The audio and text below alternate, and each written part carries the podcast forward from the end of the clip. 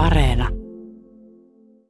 Jarmo Latva ja Lisse Tarnanen, tuossa äsken vilahtikin sisilisko, vai mitä? Kyllä, sitä sisilisko meni ja sitä kyy koitti napata, mutta lisko pääsi kuitenkin pakoon selvästi vahingoittumattomana, jäi vähän matkan päähän sitä lämmittelemään. Harvoin tällaista tilannetta näkee ja tietysti harmittaa se, että ei ehtinyt kameran kanssa siihen, mutta näinhän se usein käy. Montako liskoa Suomessa elelee? Niin siis kolme liskoa ja useimmat on nähnyt niistä vain kaksi, eli sisiliskon ja sitten vaskitsan. Tuolla Turun puolessa seudulla on sitten tämmöinen kuin hietasisilisko, joka elelee vain siellä. Minkälaista yleensä on olla liskona Suomessa, siis aika kylmissä oloissa? Minkälaisia sopeumia näillä liskoilla pitää olla, että ne täällä pärjää? Ainakin se kylmän sieto on ihan selvästi ja sitten toisaalta tietysti se, että kun ne katkaisevat häntänsä, että pitäisi sitten saada paljon ruokaa, jotta saisi sen varaston ja hännän kasvatettua. Että kyllähän se on paljon haastavampaa ehkä kuin jossain lämpöisessä, jossa voi sitä ravintoa kerätä pidemmän aikaa. Eikö sitten suomalaisilla sisiliskoilla tämäkin erikoisuus, että ne synnyttää itse asiassa eläviä poikasia?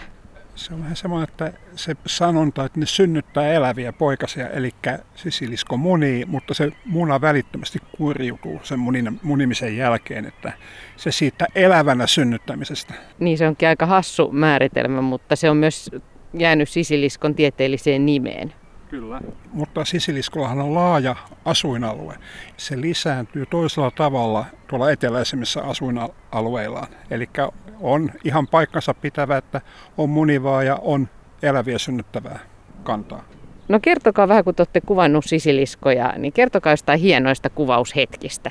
No ainakin sellainen tulee mieleen, että sisiliskollahan ei ole reviirejä ne vilistää siellä sun täällä, mutta kun kevät tulee, niin koiraat tulee hyvin reviiritietoisiksi. Ne omii semmoisen pienen pätkän ja ne valtioi sitä ja narat on tervetulleita ja kaikki muut koiraat ajetaan pois.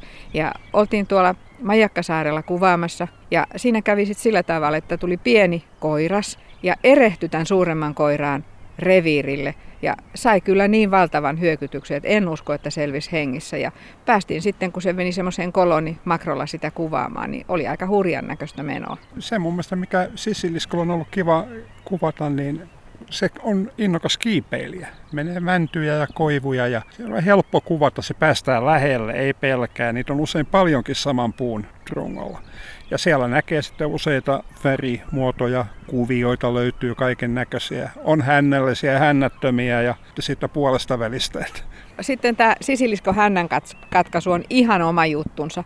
Ja sitten kun niitä pääsee katsomaan, niin näkee niitä eri vaiheissa, että okei, toi on katkaissut sen tosta, koska ne voi katkaista sen monesta kohtaa. Ja sehän ei sisiliskoon satu. Sitten menee vaan se ruokavarasto ja sillä tavalla talvesta säilyty selviäminen tuntuu vaikeammalta. Mutta sitten kun kuvaa niitä paljon, niin näkee eri pituisia häntiä. Sitten näkee sen paranemisprosessin alun. Hännänpää tulee siniseksi. Sitten vähitellen siihen tulee tappi.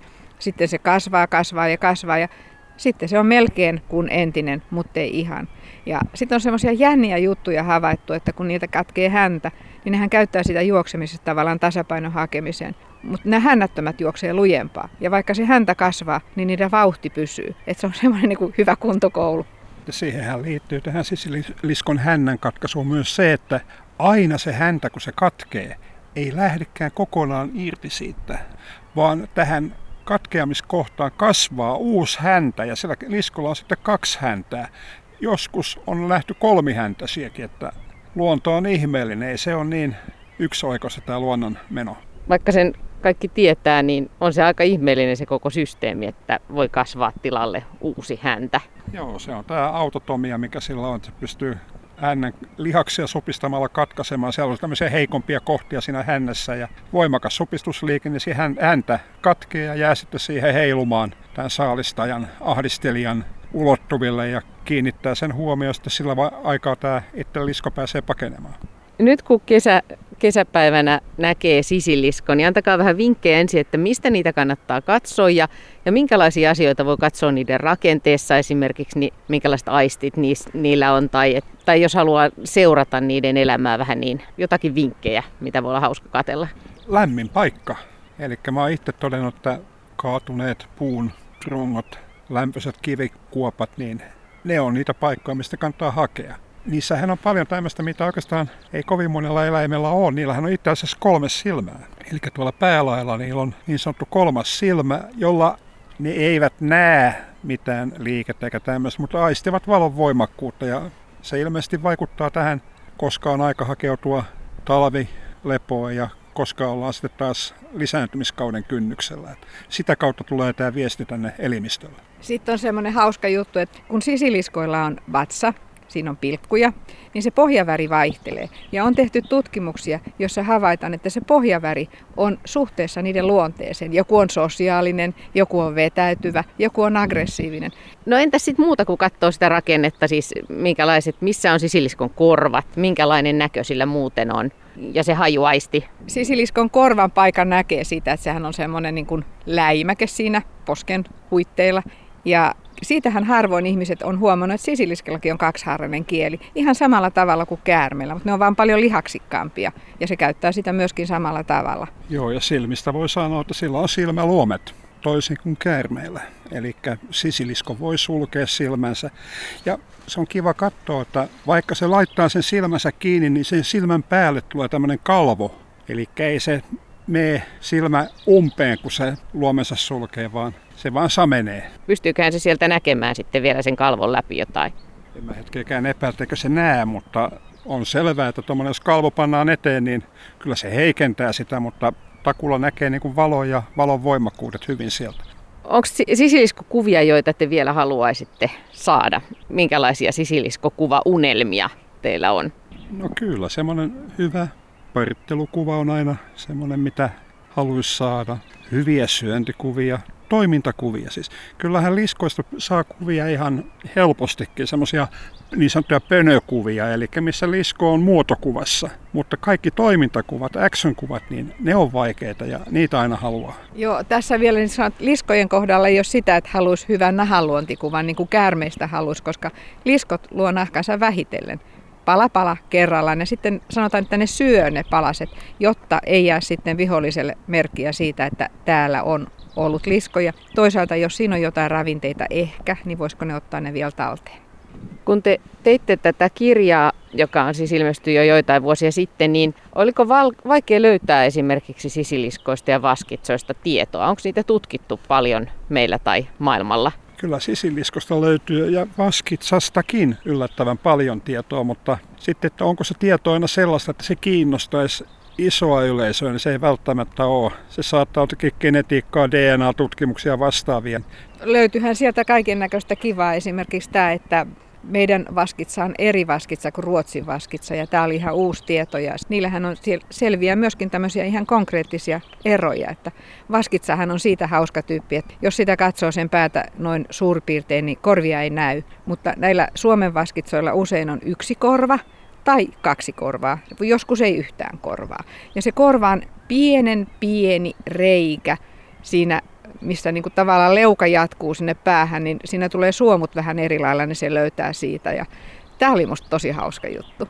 No entäs sitten vaskitsan kuvaaminen? Onko se paljon vaikeampaa kuin sisiliskojen kuvaaminen? Sanotaan näin, että jos ajatellaan Suomen matelioita, siis käärmeitä tai liskoja, niin käärmeitä on helppo kuvata, jos tietää vähän niiden elintavoista. Niitä löytää. Voi sanoa aamulla, että lähden kuvaamaan kyitä ja sitten saa ky- kyykuvia päivän aikana. Voi sanoa, että lähden kuvaamaan sisiliskoja, niitä löytyy. Mutta vaskitsan kanssa on aina sitten se, että se on kyllä ihan onnessaan kiinni, että tuleeko vastaan. Se on niin piilotteleva ja sattunainen kulkea tuolla mettässä, että se on ehdottomasti vaikein kuvattava näistä Suomen liskoista. Plus se on vaikea kuvattava, eli siitä on todella vaikea saada nätin näköistä kuvaa. Usein ne suomut menee, tai sillähän ei ole suomuja, vaan sileitä luulevyjä suojana, niin ne menee jotenkin suhumuiksi. Ei saa nättiä kuvaa.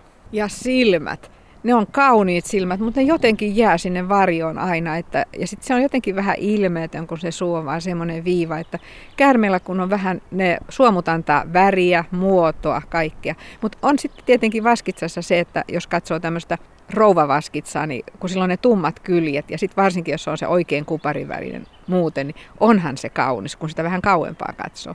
Ja sitten nämä herrat, jotka usein on, siinä on niin semmoista arabialaisen näköistä kirjoitusta, sinistä kirjailua selässä, niin onhan ne kyllä kauniit, vähän kau- kauempaa kuvattuna, mutta sitten kun mennään lähikuviin, niin musta tulee tosi vaikeaksi.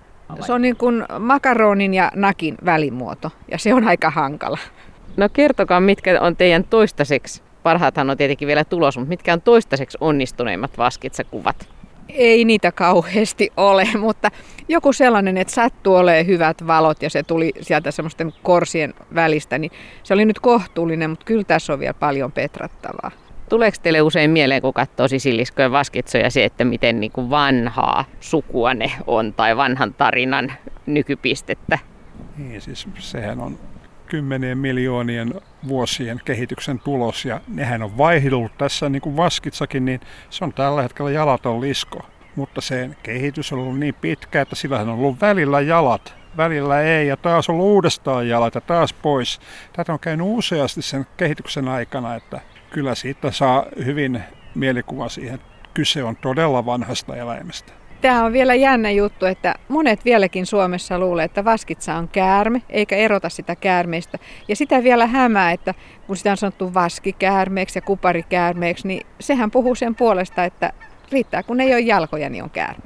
Niin mä joskus lueskelin kansanperinnettä, jota liittyy vaskitsoihin, niin sitä on aika paljon ja niitä on pidetty todella vahvoina ja tosi myrkyllisinä eläiminä myöskin. Kyllä, ja se on ollut hankala niinkin tunnitellut henkilö kuin Carl von Linné. Hän haksahti Vaskitsan kohdalla ihan totaalisesti ja antoi sille nimeksi Anguis fragilis, särkyvä käärme.